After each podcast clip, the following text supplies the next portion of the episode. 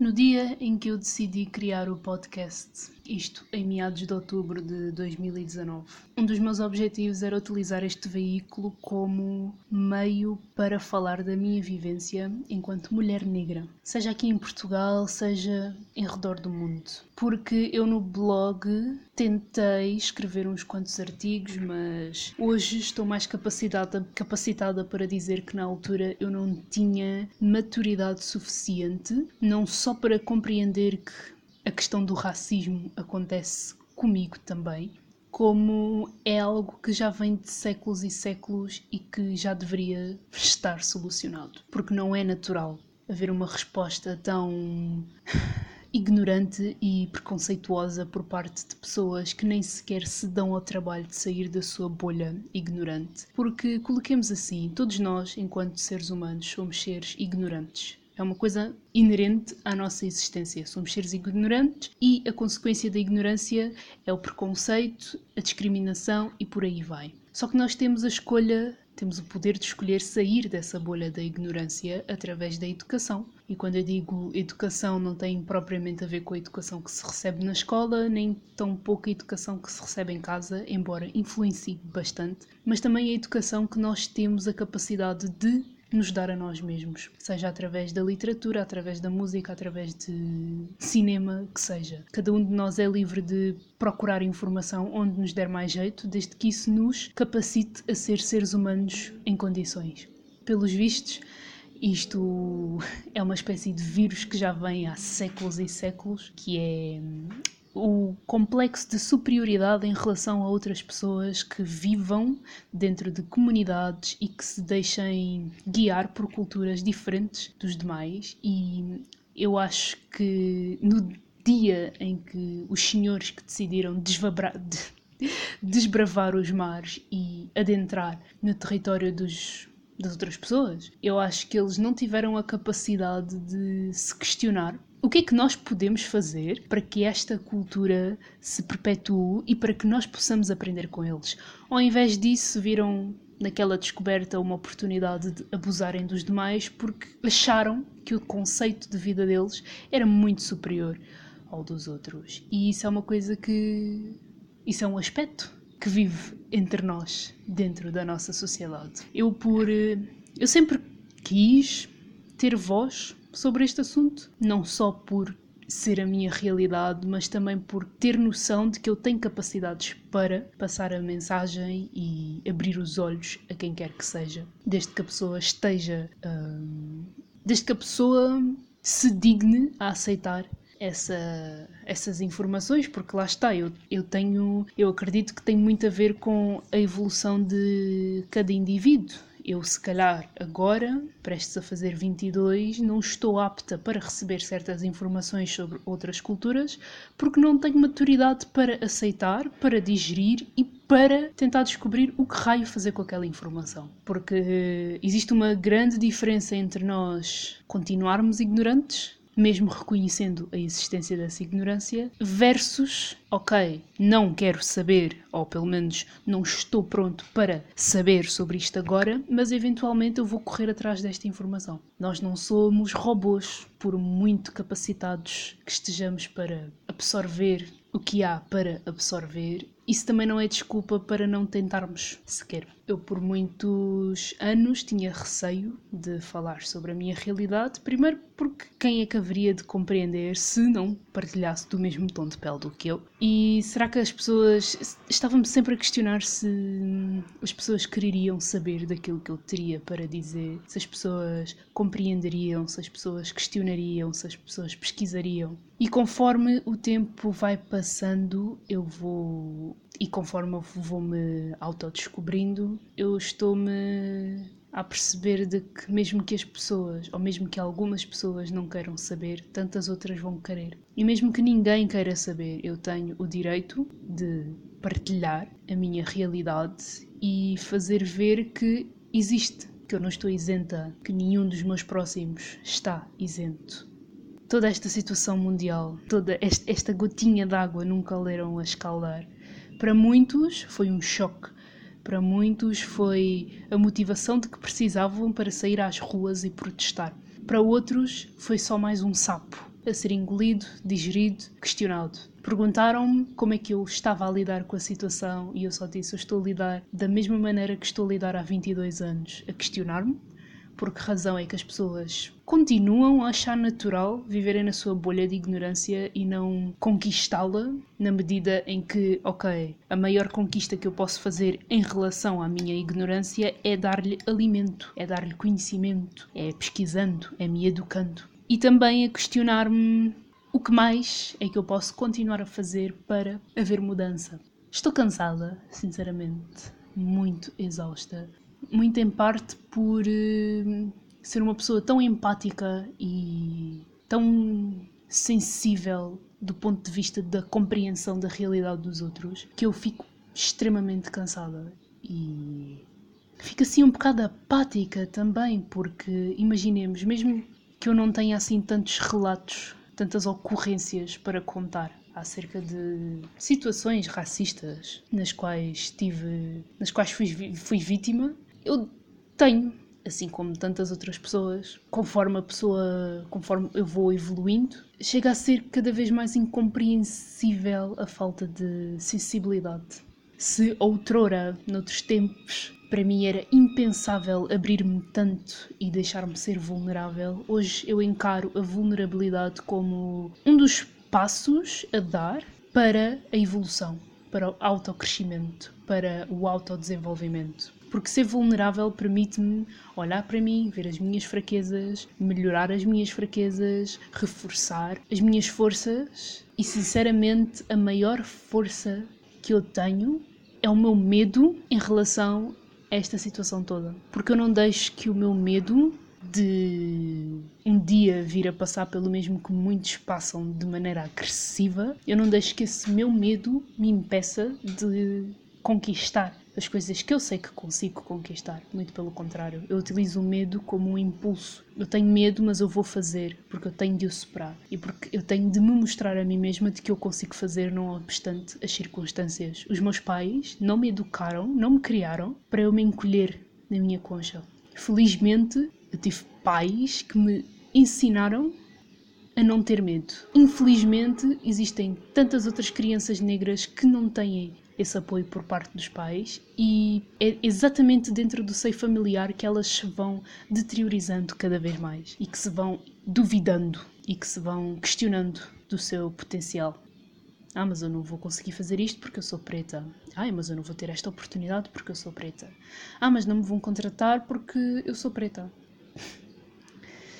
Isso já não deveria ser um argumento. Por muitos anos, para mim, funcionou como um argumento. Ah, mas essas pessoas... Aliás, quando eu criei o meu blog, e até hoje às vezes tenho esses cliquezinhos, um dos meus grandes receios era não ser lida por ser negra.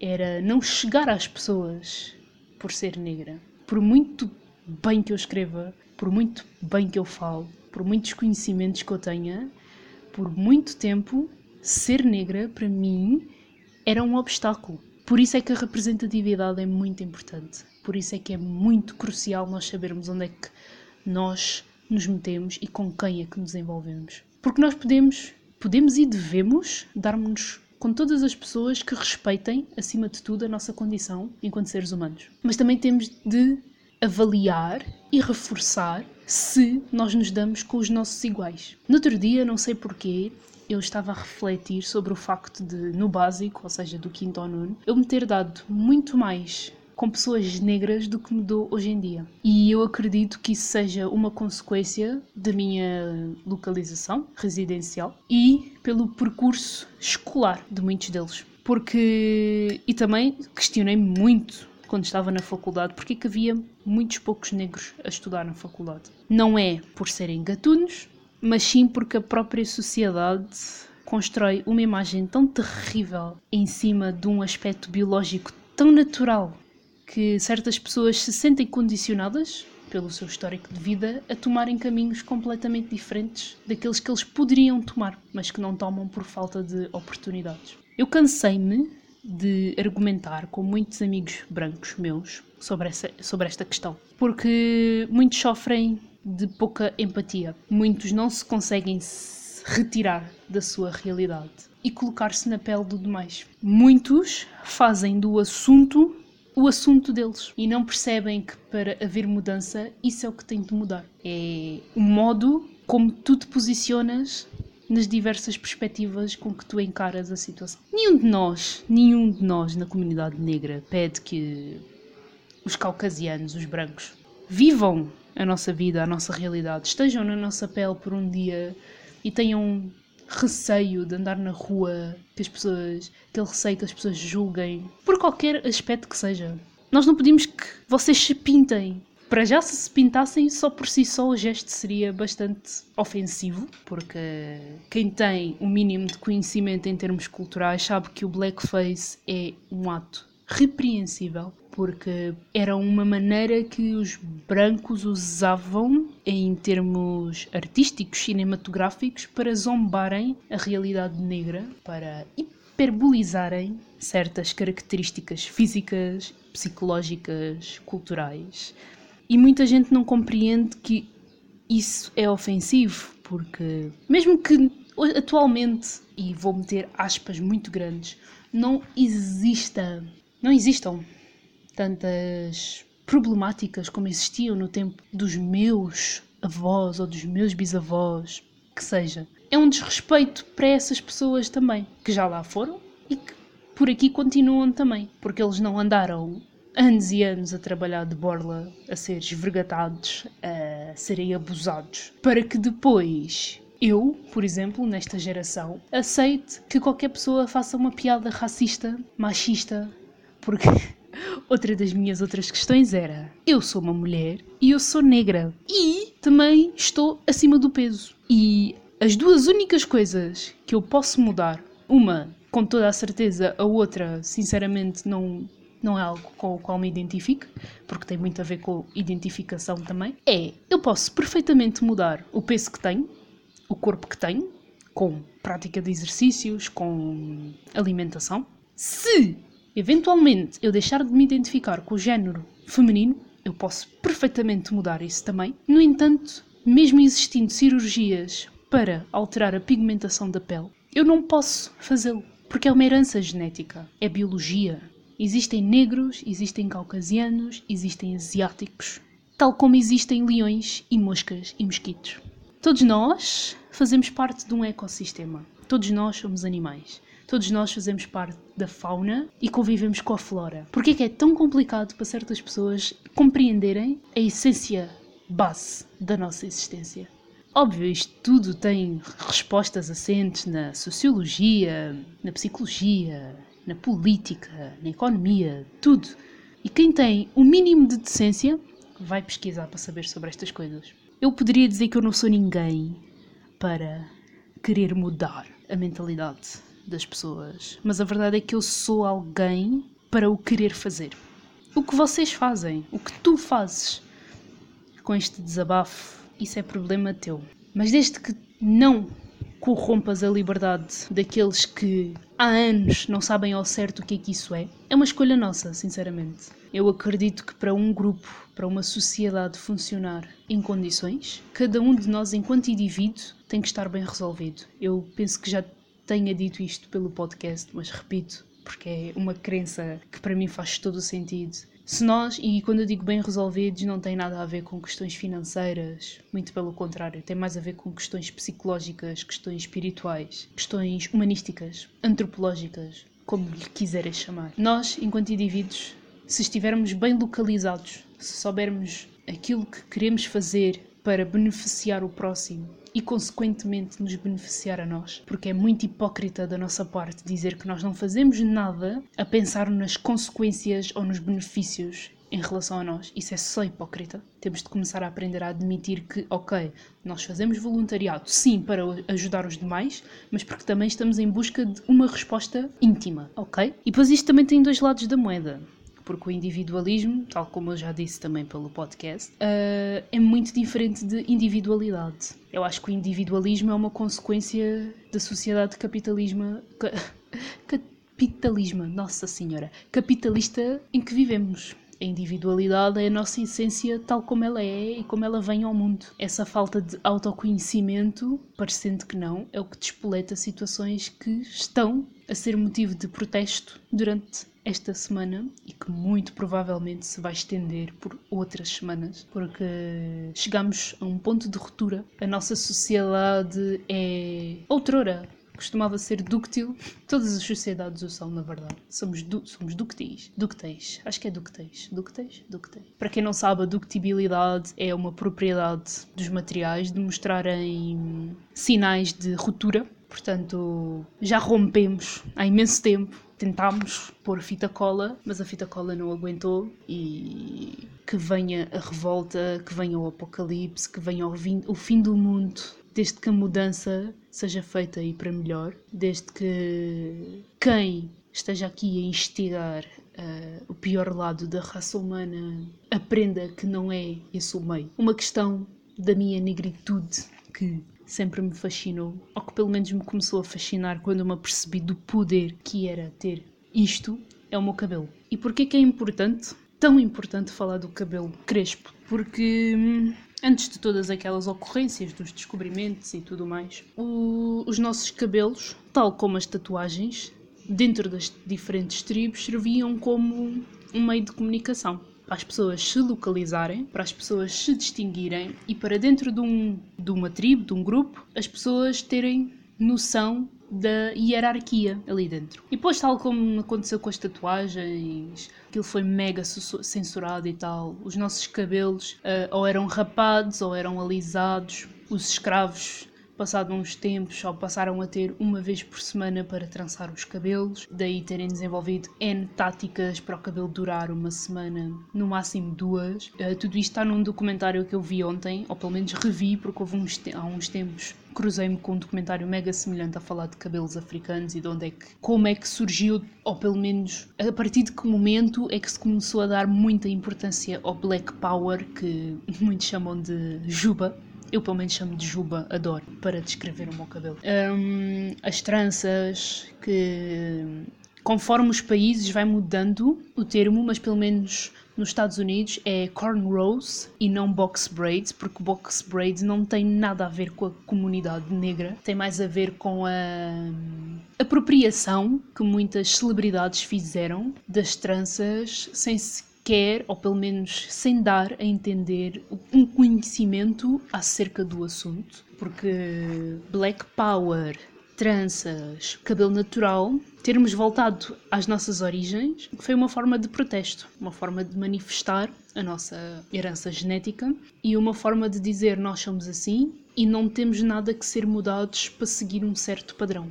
Nós, enquanto crianças... Nós, meninas, e mesmo os meninos negros, há sempre uma tendência para chegarmos a uma certa idade e desfrizarmos o cabelo. Para quem não sabe, o desfrizo é o alisamento, é a utilização de produtos químicos para alisar o cabelo. E isso muda muito a textura do nosso cabelo e muda a imagem que nós temos de nós mesmos, enquanto indivíduos e dentro de uma sociedade. Porquê que para mim o aspecto do cabelo é muito importante? Porque tinha eu dez... quando começou a haver aquela pressão estúpida em cima da minha mãe e em cima de mim, para que se desfrizasse o meu cabelo, porque dá menos trabalho, porque é mais bonito, porque o raio que eu parta. A minha mãe, com muito pesar, porque também na altura ainda se estava a autodescobrir e a descobrir a sua voz, ela acatou e desfrizou-me o cabelo.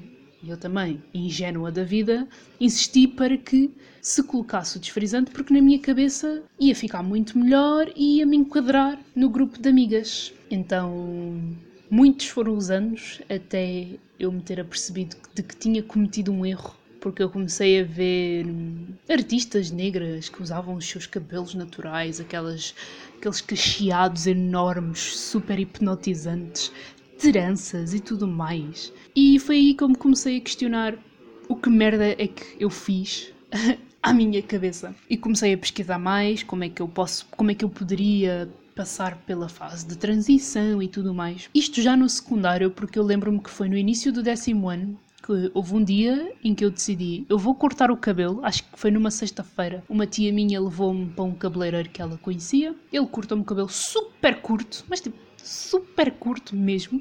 E na segunda-feira apareci na escola com o cabelo curtíssimo. Ao início ainda desfrisava a parte da frente, mas deixei-me disso aos poucos. E pensei, vou fazer transição. Foi muito complicado. Ainda hoje é complicado de lidar com a, com a textura do meu cabelo. Porque segundo a minha mãe, a textura do meu cabelo mudou imenso de há doze anos para cá. E é incrível os maus tratos aos quais nos submetemos para poder enquadrar num sítio qualquer. Sendo que basta que sejamos nós mesmos e que respeitemos as pessoas que estão à nossa volta e a nós mesmos, principalmente. No secundário, ainda houve uma altura em que eu comecei a usar tranças. Não que foi a minha primeira vez a usar postiço, né? Mas foi a primeira vez que eu tinha o objetivo de atingir o meu cabelo natural com o postiço. Porque usar tranças é, é um processo muito mais... torna o processo de transição muito mais fácil, porque nós não temos a tendência para desfrizar, não temos a tendência para esticar, portanto não estamos a arruinar o cabelo. Então usei, depois fui para a faculdade e depois, não sei porquê, tive uma recaída, voltei a desfrizar o cabelo, chateei-me, cortei o cabelo outra vez e aí sim a transição perpetuou-se até hoje. Ou seja, eu estou sem desfrizar o cabelo há três anos. Estou com o meu cabelo natural há três anos. E sempre me indignou quando eu apareço com o cabelo natural à frente de familiares. Eles ficam, ah, não sei o quê, mas estás com o cabelo assim porquê? Tens de desfrizar, porque nanané, porque está feio, porque o raio que o parta. E eu fico a pensar, olha, um, o cabelo é meu. dois. Vocês estão simplesmente a desrespeitar as vossas origens. três. Lá porque vocês não se sentem confiantes com o cabelo africano, o que é super natural, porque desde que a falta de confiança surja, ou pelo menos não digo falta de confiança, mas desde que a decisão surja de uma maneira clara e consciente, ninguém tem de incutir...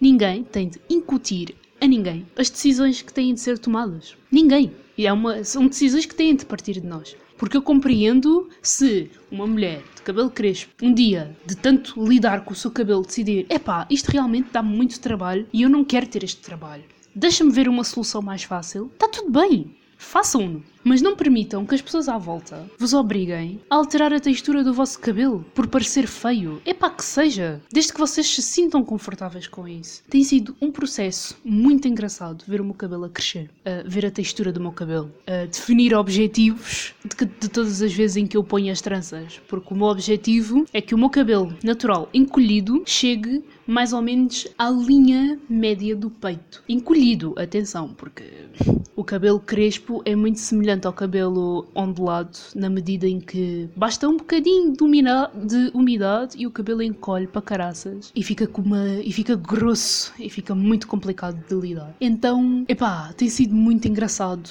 hidratar o cabelo, perceber que produtos é que funcionam, porque também há muito, há um estigma, há, um, há um, uma panóplia de dúvidas em relação ao cabelo negro que ao início irritavam-me bastante, mas depois passei só a achar bem engraçado e super natural, porque não, ninguém nasce ensinado. E se dentro da comunidade branca as pessoas não passam essa mensagem, as pessoas não dizem, olhem, para além do vosso tipo de cabelo, da vossa textura, existem outros tipos de cabelo que são tratados de determinada maneira. Porque há, há sempre tanta... Há sempre... Sempre houve tanta opressão em relação à comunidade negra, que a consequência foi também termos fechado um bocado em termos de informação. De género, há muita coisa que não passa, há muita coisa que muita gente não sabe acerca da maneira como nós nos comportamos, os tratamentos que fazemos ao cabelo, aquilo que comemos, etcétera. Porque, primeiro, as pessoas recusaram saber e depois porque criou-se um hábito em nem sequer passar a mensagem. Então, por um lado, multicultari... multiculta... Ai... Porra, esta palavra é tão complicada. Multiculturalização é bom. Por outro, também traz as suas consequências. Porque às tantas misturamos-nos, fica tudo junto e misturado e já ninguém sabe o que é, que é o quê. Então é muito importante que não se perca noção de onde é que se vem. Mas voltando ao cabelo...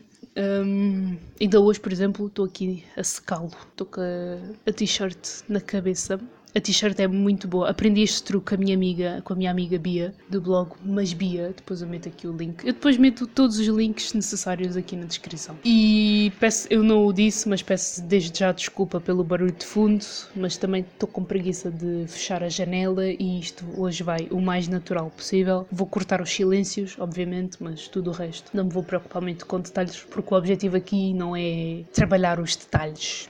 Hoje, pelo menos, é só mostrar as coisas como elas são. Estou uh, aqui a secar o cabelo, estou à espera, para depois ir hidratá-lo, porque é preciso muita paciência. Eu acho que aquilo que falta a muitas mães negras, para além de falta de prática, porque se elas também desde cedo foram incutidas a utilizar desfrizo, é natural que elas não percebam patavina de como tratar o cabelo natural de uma criança ou de um adulto. Uh, portanto, para além de, eu acredito que seja muita falta de prática e paciência. Muita, muita muita paciência para, para hidratar em termos de máscara, para pentear com a máscara, para tirar os nós. Se, eu acredito que se para o cabelo encaracolado das mulheres brancas é complicado tirar os nós, para nós, olha, é um autêntico ninho de ratos, porque os, os, os fios são tão pequeninos e os rolinhos são tão pequeninos e junta-se tudo que é uma azáfama completa. Então é aprender a respirar fundo e a pensar, bom, isto vai, isto vai ser bom quando estiver hidratado, quando tiver creme, óleo, tudo. A mim sempre, sempre houve muitas dúvidas. Ah, mas vocês podem utilizar o mesmo shampoo que nós usamos? Vocês podem utilizar a mesma máscara que nós usamos? Óbvio que nós podemos utilizar as mesmas coisas que vocês usam. A diferença é que a diferença está na composição de certos produtos. É encarar o cabelo africano como qualquer outro tipo de cabelo, porque é exatamente isso. É outro tipo de cabelo dentro da panóplia de tipos de cabelo que existem à face da Terra. Então, para mim, o aspecto do cabelo tem sido muito importante, porque eu já ultrapassei o facto de ter um tom de pele mais escuro, porque isso chama-se biologia, chama-se pigmentação, melanina, chama-se uh, a estratégia que a natureza decidiu utilizar para que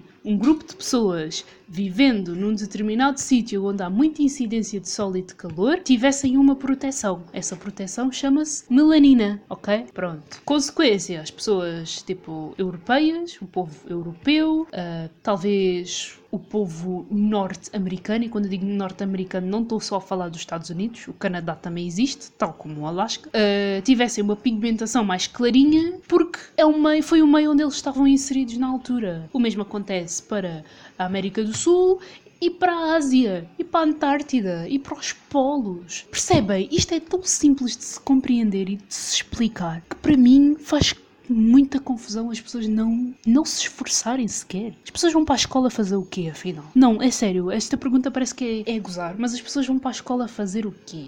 Eu sei que a informação que se passa na escola também é assim um bocadinho, não digo que duvidosa, mas poderia ser muito mais ampla e resumida, mas sempre com aquele gatilhozinho apropriado para as pessoas sentirem vontade de oh, vou pesquisar mais sobre isto porque isto é mega interessante. Mas as pessoas vão para a escola fazer o quê? As pessoas têm aula de biologia para fazer o quê? As pessoas têm geografia para quê? Filosofia para quê? Sociologia para quê?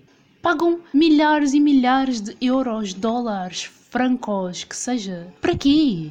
Não, a sério, isto faz-me muita, muita, muita confusão. No outro dia eu coloquei... No outro dia? Hoje é quê? Hoje é terça. No sábado, acho que foi. Foi no sábado. Eu coloquei no Twitter que muitas pessoas negras poderiam encarar a, a questão como um insulto. Por muitos anos, para mim, foi um insulto. Ou como um gozo. Mas eu tenho duas maneiras de olhar para a situação.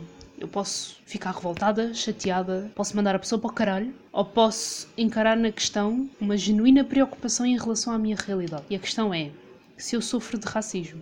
Já três amigas, três ou quatro amigos brancos perguntaram-me se eu sofria de racismo. E todos eles dizem que me perguntam isso, não só por preocupação, mas porque eu nunca falei do assunto. Porque eu sou um bocado assim, eu raramente falo de todos os assuntos, no entanto falo sobre tudo e mais alguma coisa.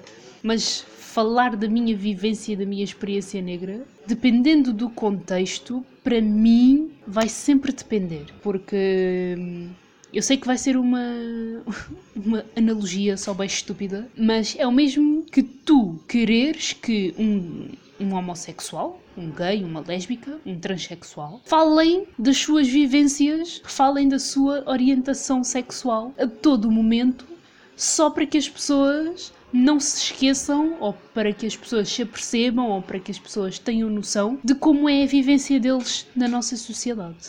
O assunto surge quando o assunto tem de surgir, quando é necessário. Ou pelo menos não precisa de ser necessariamente necessário. Aqui apoiando-me em pleonasmos que eu adoro fazer, o assunto surge, o assunto tem que surgir naturalmente, o assunto não pode ser forçado. Tanto a falar de orientações sexuais como a falar de vivências enquanto negra, cigana, mulher, uh, asiática, que seja. São assuntos que têm de surgir naturalmente, sem receios, sem, sem reações passivo-agressivas, sem nada disso. Falar de questões sociais e culturais como se estivesse a falar do tempo. Normalizar as coisas. Normalizar o que deveria ser normal e não o que hoje em dia se encara como normal e que não, passa de, não passam de tretas. O que deveria ser normal não é. O que deveria ser enterrado e queimado pelo calor do centro da terra anda por aí a, a boiar como se nada fosse. Mas pronto, uh, o meu arroz com feijão está aqui a ficar frio. Eu estava no banho, eu estava. Eu estou há dias. Um acidentezinho. Eu estou há dias para tentar articular aquilo que sinto. Eu não disse tudo aquilo que eu queria, eu nunca digo tudo aquilo que eu queria, mas o bom de se ter diversas plataformas onde o fazer é fantástico, porque hoje eu falei com base nas emoções, como falo sempre, né? Mas hoje está muito mais intenso. Uh, partilhei aquilo que me vinha à cabeça e talvez para a semana falo outra vez. Dentro, falo outra vez deste assunto, mas de outras coisas. Assunto não falta, isso é o que... Isso é, essa é a realidade. Assunto não falta. Mas precisava de desabafar, precisava de partilhar, precisava de tirar de mim, porque não é à toa que eu decidi criar um blog e um podcast. Eu não ando a conseguir escrever, porque, enfim, falta de prática também faz isto. Mas se eu conseguir falar, se eu conseguir dialogar, é muito bom. Porque tal como eu já disse e tal como é sabido, os podcasts são muito bons porque servem como... também servem como terapia e conforme formos falando vamos pensando e repensando, ajustando, aprendendo, enquanto que, por exemplo, pela escrita, ok, podemos ser mega uh, espontâneos, hum, mas... conseguimos alterar certas coisas conforme o processo for acontecendo e com o diálogo não é bem assim. E acho que este foi o gatilho essencial que eu precisava para colocar muitos projetos em prática e que têm a ver com questões sociais. Racismo, machismo, uh, feminismo, tudo e mais alguma coisa. Porque é importante darmos voz aos nossos pensamentos. Isto, epá, a vida é tão... A nossa existência é tão paradoxal, porque ao mesmo tempo em que dizemos que temos de dar voz aos nossos pensamentos, por outro lado dizemos que há muita gente que deveria aprender a não dar voz aos seus pensamentos por serem ofensivos. Então é tão... Ah, é muito estranho, é muito estranho ser um, um ser humano. Mas enfim, obrigada pela vossa companhia. Peço imensa desculpa pelo barulho de fundo, mas hoje as fábricas decidiram trabalhar e eu não estava a precisar ir para a sala, nem tão pouco ir para, para o quarto. A cozinha pareceu-me um cenário perfeito. Sentei-me, senti-me à vontade. Aconteceu. Outra vez, obrigada pela vossa companhia, pela vossa presença, pela vossa paciência. Obrigada a todos aqueles que são autênticos seres humanos. Okay. Que têm empatia, que sentem empatia, que praticam a empatia, que conseguem sair da sua bolha e olhar em redor, porque isso também é muito, muito importante. Fiquem bem. Nem fiz as apresentações normais que costumo fazer, mas hoje é dia dois de junho, faltam oito dias para o meu aniversário e são exatamente catorze e vinte. Hoje é terça-feira e o meu nome é Caroline Ramos, a k a todos os outros nomes que eu já partilhei por outros episódios do podcast e que me dão super preguiça de mencionar às vezes. Este foi o décimo primeiro episódio do Congresso, embora já devesse ser o décimo terceiro, porque eu tenho dois rascunhos que quero editar. Pelo menos um deles, o outro vou só cagar, porque eu comecei a falar de questões de racismo e tudo mais e o meu, os meus argumentos não, não eram os mais adequados. Estava assim um bocadinho raivosa, então prefiro ignorar a existência desse episódio, desse audiozito. E o outro foi gravado num domingo, vinte e quatro de maio, a falar de preguiça, produtividade e tudo mais, e pelos vistos vai ter de sair depois deste. Mas não faz mal, não faz mal. Criatividade, fiquem bem e até à próxima.